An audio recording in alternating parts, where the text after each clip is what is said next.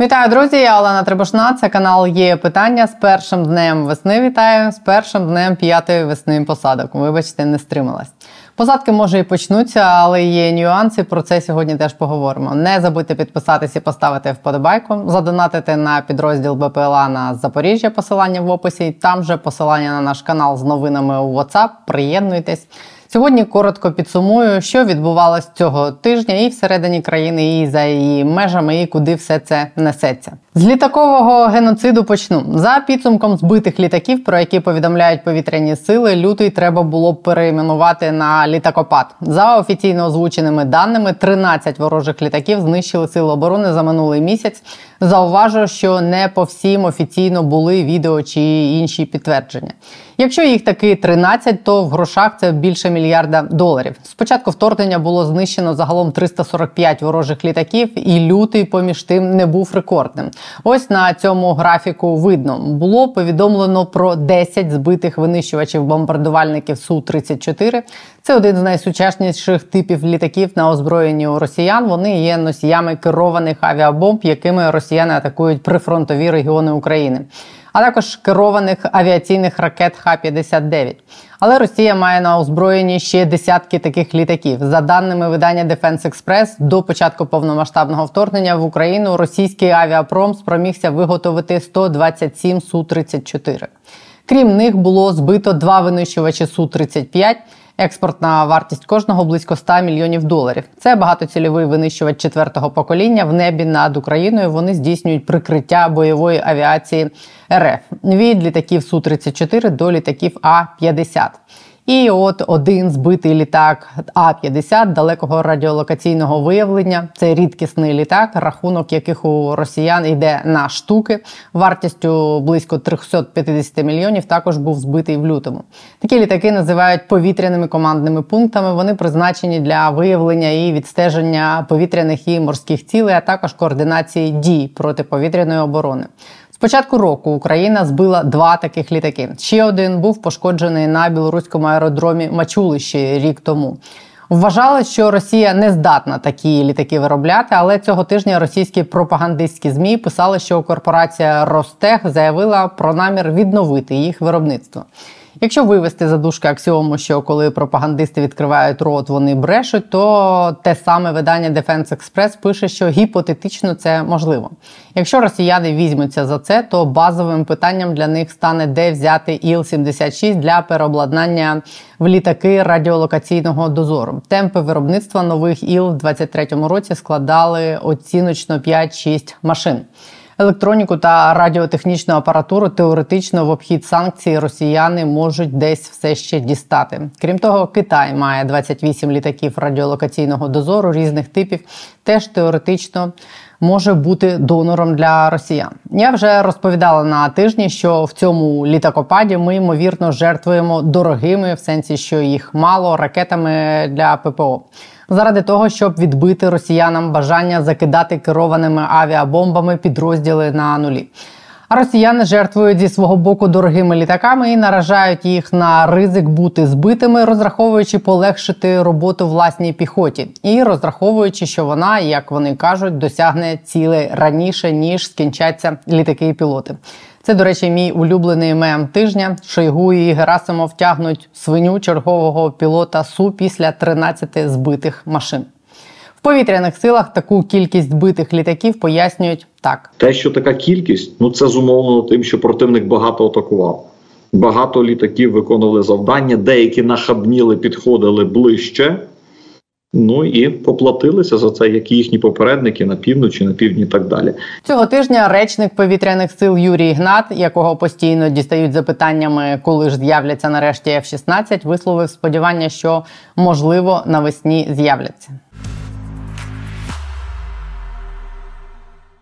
Як я обіцяла на початку тижня, нарешті мерч символічно в перший день весни, хай з цього щось виросте. Від сьогодні ось такі футболки, світшоти і худі з тими фразочками, які ви чуєте тут на каналі майже щодня. Ви зможете купувати і носити, і при цьому 40% від витраченого вами на це буде передаватись військовим. Тобто одягаєте себе, допомагаєте військовим. Разом з модним маркетплейсом Каста, який допоміг нам все це втілити в життя, ми збираємо для початку 300 тисяч гривень на потреби роти БПЛА 12-го загону спецпризначення. Допомагаємо хлопцям, які палять російські танки, броню, піхоту на запорізькому напрямку закривати потреби. Що ми натворили для вас? Є питання. Названо, як ви могли здогадатись, на честь каналу. Назву придумала я після того, як мій колега Антон сказав ось це. Пане президенте, питання я задаю. Ні, ну ми ж зараз ви ж не прокурор. Використовується фраза на позначення того, що певні речі навколо викликають питання і потребують пояснень. Промовляється з обличчям, яке виражає недовіру і підозру. Все ще є питання. Але може означати і відсутність відповідей. Є питання. Тон десь такий, але це вже інший мем, тобто мерч. Пояснюю на яйцях. Сподіваюсь, стане хітом. Названа на честь спроби Олексія Резнікова пояснювати технічними помилками завищені ціни на харчі для військових.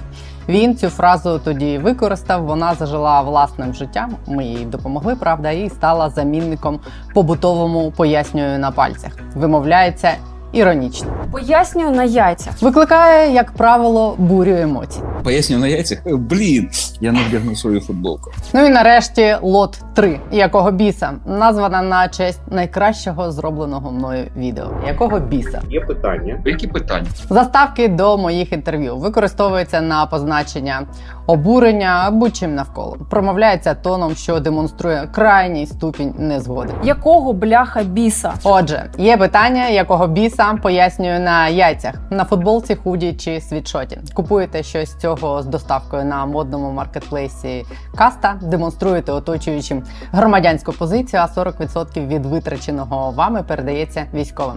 Як на мене, це бінго. Вибрати і придбати щось з цього можна і треба за посиланням, яке буде в описі під цим відео, або за ось цим QR-кодом. Мета наша нагадую зібрати 300 тисяч гривень. Дякую всім. Сподіваюсь, це буде носитись. Продовження теми, з якої ми почали тиждень виробництва дронів, заступниця міністра стратегічних галузей промисловості Ганна Гвоздяр в коментарі Forbes цього тижня повідомила, що за січень-лютий українські виробники виготовили близько 200 тисяч fpv дронів. За її словами, спроможності виробництв дозволяють досягти 2 мільйонів дронів різних типів, в тому числі FPV, за рік. Якщо за січень-лютий дійсно було випущено 200 тисяч FPV, то якщо порівнювати її слова з показниками за грудень, які були озвучені її керівником Олександром Камишиним, це може свідчити про те, що виробництво розгортається в грудні 23-го, за словами Камишина, було зроблено 50 тисяч дронів, майже всі на одному підприємстві. Тобто за останні два місяці виробництво могло бути нарощено в кілька разів. Снаряди президент Чехії Петр Павел на Мюнхенській конференції, якщо пам'ятаєте, заявив, що чехи знайшли можливість купити у третіх країнах 800 тисяч артилерійських боєприпасів, з яких 500 тисяч в калібрі 155, а ще 300 тисяч 122 мм. Ситуація з ними за тиждень просунулась наступним чином. Після того, як Чехія закликала інші країни приєднатися до ініціативи закупити ці снаряди для України за межами ЄС. Е, її підтримали Нідерланди. Вони виділили 100 мільйонів євро. А потім Бельгія вона оголосила, що виділить 200 мільйонів євро. На словах до ініціативи Чехів приєдналось 15 країн. Тому логічно очікувати, що кількість держав, які зроблять внески в цю покупку, буде більше. Не зради заради, а лише для розуміння порядку цифр і ціни наших реформ, точніше їх відсутності місцями. Хочу показати ось цей фрагмент нашої розмови цього тижня, де ми говорили про те, скільки грошей розмазується по приватних кишенях тут в країні, через те, що деякі реформи, як от бюро економічної безпеки минулого тижня, саботуються. Ну або та сама історія з фабриками по нелегальному тютюну. Всі ж знають, що це за фабрики. Взагалі всі. Ні в кого немає питань. І там вони не доплачують в рік податків на 700 мільйонів доларів. Ну, тобто, це нормальний транш МВФ. Це дуже багато. За 700 мільйонів. От зараз ми там говоримо про 800 тисяч снарядів, які треба знайти гроші, щоб його купити. Е, Це буде коштувати ну, приблизно 3 мільярди доларів. Тобто третину цих снарядів умовно можна купити просто, якщо б ви змусили е, ці фабрики, всі знають, хто за ними стоїть. Всі знають, де вони працюють. Ну, тобто, взагалі без питань. Якщо б вони просто платили податки за минулий рік, у вас було б плюс 700 мільйонів доларів, ви купите б зараз там 200 тисяч цих снарядів. І це було б величезна допомога для фронту, поки роздупляється Макрон і кампанія, поки вони не знайшли гроші, щоб ці 800 тисяч снарядів викупити. Об'єм ринку нелегальної торгівлі тютюновими виробами в Україні оцінюють приблизно в 20%. Тобто кожна п'ята пачка цигарок вироблена нелегально. Втрати державного бюджету через тіньовий ринок тютюнових виробів в перший рік вторгнення оцінювали в 20 мільярдів гривень. Сам, вибачте, голова фінкомітету парламенту Гетьманцев тоді рахував, що на ці гроші можна було б купити 560 БТР або 279 танків. Якби держава хотіла прикрити ці схеми, то зробила б це давно, але чомусь не робить. Найчастіше в списках нелегальних продавців цигарок звучить назва Винниківської тютюнової фабрики, розташованої на Львівщині. Її власник Григорій Козловський. Ми колись, якщо пам'ятаєте, про нього розповідали. Це на його курорті під Львовом гуляли найгучніше весілля часу вторгнення, колишні посадовці ДБР і прокуратури з мегатортом і меганаслідками у вигляді повістки нареченому, який втік. Ім'я Козловського за час вторгнення, окрім скаженого весілля в його комплексі, спливло щонайменше двічі в таких історіях. Заступник чинного генпрокурора їздив у відпустку в Іспанію чомусь на мерседесі Козловського із його охоронцями.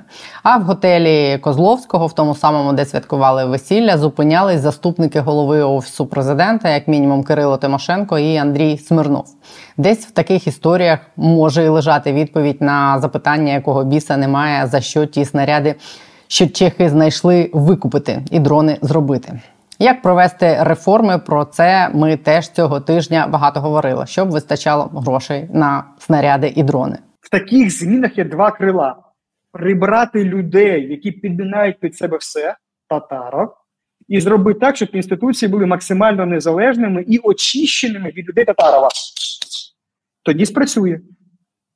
Якщо щось одне, то спрацює частково. Теж спрацює, це теж буде рух вперед, але лише частковий. Питання в тому, для чого він туди поставлений, там, де він стоїть.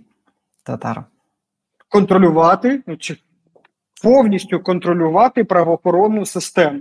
І тут ключовий розрив ну, ідеологічний між нами, між суспільством і татаром офісом президента. У них ціль підконтрольні їм інституції, які роблять їхні вказівки. Законні ці вказівки чи незаконні? А не може клієнт офісу президента давати будь-які вказівки правоохоронним органам будь-яка вказівка клерка з офісу правоохоронним органом є незаконною. Ми, як суспільство, хочемо незалежних, ефективних правоохоронних органів. Чому це чому незалежний дорівнює ефективний? Бо не може півдня мент, прокурор або СБУшник виконувати хотілки Татарова, бо це незаконно. А півдня законно виконувати свою роботу, боротися з корупцією, переслідувати злочинців. Ну, Це не це не сумісно в одній голові, в одній інституції. Ти або Татарова слухаєш, або закон виконуєш. Ти не можеш і те, і те робити. Тому е, не може бути підконтрольного Татарову або будь-кому іншому з офісу президента незалежного ефективного правоохоронного органу. ДБР ефективний чи незалежний? Ту. БЕП незалежний? Ту. Прокуратура генеральна? Ту. СБУ тилове? Ту, пробачте. Вони герої на фронті, дай їм на тиловики, які з вірусом ганялися. Все, що залежне в правоохоронній системі, не може бути ефективним. Це несумісно. Тому або ми позбудемося Татарова, і в нас буде шанс на нормальну правоохоронну систему. Або і далі буде отаке, от, як є. Ге. І ще одне про реформи. Буквально вчора неприємної і небезпечної кульмінації досягла історія з тим, що на початку року партія влади ускладнила і фактично майже заборонила народним депутатам виїжджати за кордон. Ще на межі 24-го року пронеслась перша хвиля повідомлень про те, що спікер парламенту Руслан Стефанчук знову обмежив право народних депутатів на відрядження, навіть якщо на ці відрядження не витрачаються бюджетні кошти. Передувало цьому те, що в грудні не випускали за кордон Петра Порошенка, який, за його словами, планував переконувати євроскептиків в Словаччині і Угорщині не блокувати фінансування для України. Службі безпеки України тоді відповіли, що Порошенко планував зустріч з Орбаном, і російські спецслужби нібито планували використати це для ІПСО проти України. ІПСО, правда, все одно з того вийшло в Угорщині. Заяву Служби безпеки України назвали свідченням того, що політичні чистки, як там сказали в Україні, є ще одним свідченням того, що вона ще не готова до членства в Європейському Союзі. Чиє б мечало, звичайно, але так це і прозвучало. І ця історія продовжила цього тижня набирати обертів. Приблизно в той же самий час ще кілька депутатів парламенту повідомили, що керівництво ради блокує їм закордонні відрядження. В листопаді євродепутатка Віола фон Крамон від німецьких зелених на конференції з питань євроінтеграції України публічно звернулась до голови Верховної Ради Руслана Стефанчука, сказавши, що в ситуації, коли критично важливо переконувати західних політиків у потребі якнайшвидшого вступу України до ЄС, обмеження у відрядженнях шкодять самій Україні і назвала це цинічним. Вводити заборону на відрядження почали ще влітку минулого року, після того як скандали з закордонними відрядженнями струсунули саму президентську фракцію Слуга народу. Після того як Колю Тищенка знайшли у відрядженні в Таїланді, а близький до банкової народний депутат Юрій Арістов, заступник цілого голови комітету з питань нацбезпеки, оборони і розвідки, як з'ясувалось підробивши медичну довідку, тиждень обороняв п'ятизірковий готель Вальдорф Асторія на приватному острові на Мальдівах. Обох фракція покарала, одного виключили, інший склав мандат. Дубінського після вояжу до Європи взагалі посадили. Але ситуацію цю використали як привід обмежити депутатів якраз у закордонних відрядженнях. Дехто зловтішався, але наслідки це з часом отримало паршиві. По-перше, як попереджали ще тоді ж минулого літа, влада використала це як інструмент тиску на народних депутатів минулого тижня з усіх сил, намагаючись протиснути через парламент псевдореформу бюро економічної безпеки імені Татарова і Малюськи, яку Велика Сімка назвала саботажем. Депутатам парламенту пригрозили, хто не натисне кнопку, той нікуди не їде. Зараз відрядження стали методом політичного тиску. Посольство Сполучених Штатів на початок березня, коли буде відбуватися найбільше е, переговори, дебати в палаті представників по нашій допомозі на 60 мільярдів е, доларів за свій власний рахунок на два тижні збирала відправити делегацію різних народних депутатів. Ну там особливо по які в цифрах ну, розбираються да, да, знають англійську, для того, щоб вони працювали з е, конгресменами, особливо з республіканцями, для того, щоб проголосувати цей, е, цей пакет. Зараз це відрядження. Посольство США і тим депутатам блокується, в тому числі і мені. Ось тобі як працює зараз історія з відрядженнями і з ну, демократією. Розуміючи всі ризики, які зараз є, блокують відрядження. То ж саме там по відрядженням інших колег в різні там Брюссель, ну ну коротше, по роботі. Ну це не пробачте, це не Арістава Мальдіви. Останнім прикладом того, що такий ручний підхід швидше шкодить, а не допомагає, стала Мюнхенська конференція з безпеки в лютому, де в одному місці зібрались сотні американських і європейських політиків і військових, яких бери і переконуй підтримувати Україну. Зі штатів Мюнхен приїхали десятки членів конгресу, де застрягла наша допомога, в тому числі зброя. А з України в Мюнхен випустили менше півдесятка нардепів. Не випустили приміром народного депутата оборонного комітету, члена фракції «Голос» і військового Романа Костенка. Мюнхенська конференція безпеки в тебе приїжджає 40 конгресменів, яких треба кружити. Да, Кожному представити депутата, дати йому голден карту, і щоб він водив його по всіх барах Мюнхена, цього конгресмена переконав, які українці молодці. І це спрацьовує насправді. Ну і 40 10, 10 би змінили свою думку. А туди їде чотири людини, і не їде там навіть Рома Костенка, да, який з фронту приїжджає, а ну, тобі ні, тебе в Мюнхен не можна. Одним словом, і до цього тижня історія була неправильною, некрасивою і небезпечною. Ще в січні Сергій Сидоренко, редактор видання Європейська Правда, яке висвітлює тему євроінтеграції, події, настроїв ЄС, які стосуються України, писав, що те, що керівництво Верховної Ради свавільно обмежує відрядження депутатів за кордон, вже переповнило чашу терпіння західних партнерів. І що західні дипломати та політики дедалі частіше запитують українських журналістів саме про це. Сидоренко писав, що протягом 24-го року історія з обмеженнями стане офіційною темою вивчення на рівні парі. І це означатиме офіційне зняття в Європі табу на критику Києва і дії, які Сидоренко назвав проявом політичної цензури та перешкоджання опозиції. Захід мовчав два роки, щоб не дорікати Україні, яка веде екзистенційну війну, але тенденції, які помітні у рішеннях влади, багатьох в Європі лякають. Писав тоді Сидоренко. Цього тижня історія дійшла ймовірно до кульмінації. Вчора європейський комісар із питань розширення, угорський дипломат Олівер Варгей опублікував листа, якого, як він стверджує, він отримав від Порошенка.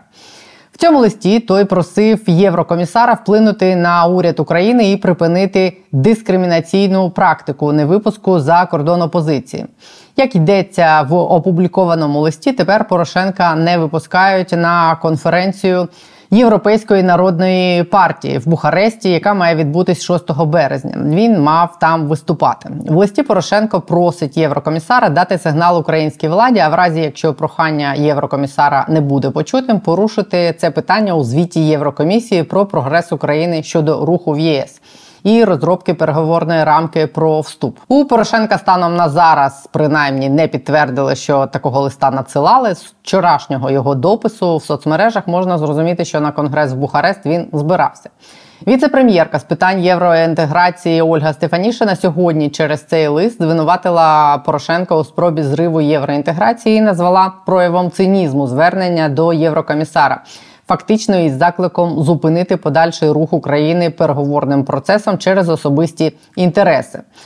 Так вона сказала в коментарі тій самій європейській правді, і сказала, що є певна дискусія щодо ситуації з відрядженнями, і вона не може оцінювати процедури в парламенті, але вчинок вона назвала обурливим, бо Україна, мовляв, доклала багато зусиль, щоб просуватись шляхом євроінтеграції. А виявилось, що є ті, хто готовий знецінити це заради свого, як вона висловилась, інтересу. Ви зараз, як завжди, пересваритесь через Порошенка в е, коментарях. Не варто, не в ньому тут справа. Те, як розвивалась історія з заборонами нардепам виїжджати за кордон з листом чи без листа, рано чи пізно дійшла б до того, що Європа стала б дорікати Україні дефіцитом чи згортанням демократії, яке проявляється багато в чому і не лише з відрядженнями. В своєму звіті щодо євроінтеграції ще в листопаді Єврокомісія відмічала, наприклад, що в Україні погіршився доступ до плюралістичних змі. А посол Німеччини в Україні Анка Фельдгузен в інтерв'ю Європейській правді ще восени 22-го говорила, що Євросоюз не публічно переконує Україну відходити від формату єдиного марафону. Ми обговорили вже не раз, ем, що треба перейти знову ну, в більш таки не відкритий, не просте. Це в сенсі, щоб не єдиний марафон, а канали різні в сенсі? Ну, на, наприклад, тому що ну, люди повинні мати ну, альтернативні джерела. Мені здається, що всі ваші зараз політичні сили, вони всі ну, патріотичні, і вони всі ем, хочуть, щоб Україна перемогла. Історія в тому, що воєнний стан для влади це аргумент виправдовувати все, що їй вигідно чи невигідно, але замість використати всю повноту повноважень для ухвалення важливих, але часом важких і непопулярних рішень, влада використовує це для вибіркового відстоювання інтересів вузького кола осіб часто. І листи Порошенка в даному контексті знецінюють євроінтеграційні зусилля уряду і наражають країну на ризик того, що в ЄС нам покажуть червону картку, рівно так само, як спроби малюські і монобільшості пропихувати через парламент реформи, які посли Великої Сімки називають саботажем реформ, і які є умовами євроінтеграції фінансових траншів. Вони так само наражають нас абсолютно на той самий ризик отримати червону картку. Заяви, які лунали цього тижня в Європі, схоже говорять про те, що Захід ментально переступив цього тижня чергову червону лінію. Після слів Макрона на зустрічі європейських лідерів у Парижі про те, що Росія не має перемогти, і для забезпечення перемоги України не можна виключати ніякі варіанти, в тому числі. Надсилати до України західні війська схожі заяви пролунали після цього і від інших західних лідерів. Високопосадовці Нідерландів, Естонії і Литви в різних формах сказали, що не відкидають можливості відправки своїх військових в Україну. Вони підкреслюють, що мова передусім йде про допоміжний персонал, який буде проводити навчання, допомагати налагоджувати процеси і займатися іншою роботою без залучення до бойових дій. Сьогодні міністр оборони Канади Біл Блер допустив можливість того, що канадські інструктори можуть повернутися в Україну для того, щоб тренувати українських солдатів тут на місці обережно і обмежено, як він сказав. Москві заява Макрона, з якого не так вже й давно за історичними мірками жартували, що він не злізає з телефонної лінії Путіна, спричинила маленький катарсис. Речник Путіна Пісков заявив, що поява військ НАТО на території України призведе до прямого конфлікту альянсу з Росією. А двогодинну промову Путіна перед федеральними зборами цього тижня промову ні про що, яка запам'яталась переважно вилупленими очима прапорщика Токарєва. Після слів Макрона, очевидно, цю промову довелось переписувати на колінках. Макрон, тим не менш, повторив, що всі його заяви про можливість відправлення західних військ в Україну, які викликали резонанс, були зважені і ретельно продумані. Логіка того, як усі західні цього точно не буде, змінювались поступово на танки, атакамси і винищувачі, дає підстави думати, що і лінію ніколи західних військ не буде в Україні. Ми теж цього тижня переступили. А в Кремлі зрозуміли, що не тільки вони можуть піднімати ставки. Ще одна червона лінія, яку ніяк все ще не вдається подолати, лежить в голові Олафа Шольца. Канцлер Німеччини цього тижня на зустрічі з мешканцями Дрездена навів новий аргумент, чому він не дозволяє передавати Україні далекобійні крилаті ракети Таурус. Тепер вона звучить так: якщо Таурус неправильно застосовувати, то Таурус може попасти по Москві. Було б смішно, якби не було сумно спостерігати за епопеєю з передачею Таурус. Можу лише пожартувати, що якраз якщо Таурус правильно застосовувати, то він може попасти по Москві. Думаю, Шольц не слухає її питання, тому можна це казати. При цьому сама Німеччина на повному серйозі готується до війни з росіянами. Цього тижня Європейська правда оприлюднила уривки звіту німецького уряду, надісланого Бундестагу, в якому описаний один із ймовірних сценаріїв можливого конфлікту неназваного агресора з НАТО. Він там не названий, але сценарій німці складали, виходячи з уроків війни в Україні. Ось до чого вони готуються згідно з цим звітом. Одним із можливих сценаріїв в звіті описаний конфлікт, який розгортається чотири фази. В першій фазі, яка може тривати кілька років, НАТО піддається таємному гібридному впливу. Шпигунство, кібератаки, диверсії, атаки на життєво важливі та оборонні об'єкти і критичну інфраструктуру. У другій фазі відбувається розгортання військ агресора на східних кордонах НАТО. НАТО розгортає війська у відповідь для стримування ворога. На третій фазі, яка за їх розрахунками триває щонайменше рік, розгортається відкрита військова агресія проти території НАТО, вибіркові атаки конвенційною зброєю і неконвенційними засобами, в тому числі і по цілях на території самої Німеччини. Ймовірні перебої в роботі супутників у космосі вони також очікують. Нарешті, під час четвертої фази війська агресора прориваються через оборонні лінії НАТО на територію Німеччини. Розгортається повномасштабне збройне протистояння. За описаним в цьому звіті сценарієм, передбачається, що фаза ця завершується домовленістю про припинення вогню не раніше ніж через кілька місяців.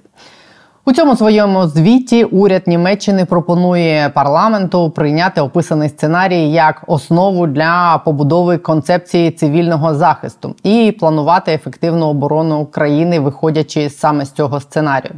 Місяць тому також стало відомо, що збройні сили Німеччини вперше з кінця холодної війни розробляють новий комплексний оперативний план оборони Німеччини, який теж передбачувано враховує уроки війни в Україні. Збройні сили Німеччини. Мають підготувати його до кінця березня. Дещо про цей план, який буде мати гриф таємно в інтерв'ю німецьким змі, розповів цього тижня територіальний командувач Бундесверу, генерал-лейтенант Андре Бодеман. Він розказав, що план спрямований на стримування потенційної агресії, що танкових битв в північній Німеччині він не очікує. і Сподівається, що висадок російського десанту не буде.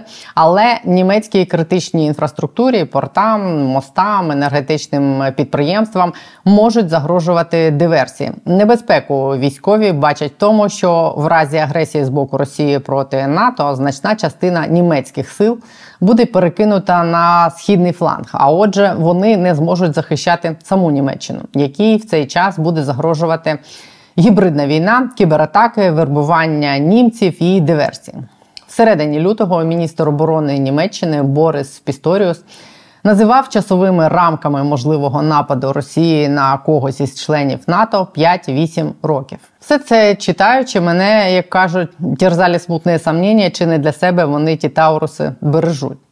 Жартую. Загалом, за підсумком цього всього, є враження, що все більше політиків в Європі, в тому числі в Німеччині, починають вірити в те, що Росія дійсно настільки безумна, що зважиться колись напасти на країни НАТО в перспективі кількох років.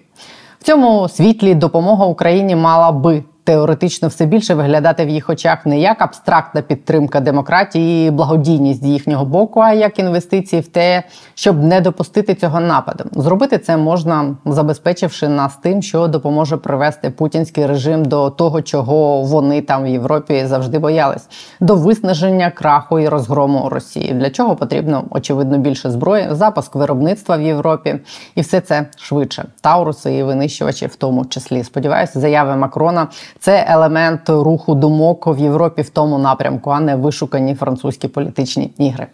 Побачимо, будемо стежити. Завтра поговоримо про те, що відбувається цими днями в Америці. Тому не перемикайтесь, не забудьте поставити вподобайку, підписатись, подивитись мерч, посилання в описі, або просто задонатити на БПЛА. Теж посилання в описі. Ще раз з весною вас. Хай вона принесе нам позитивні зміни. Бережіть себе до завтра.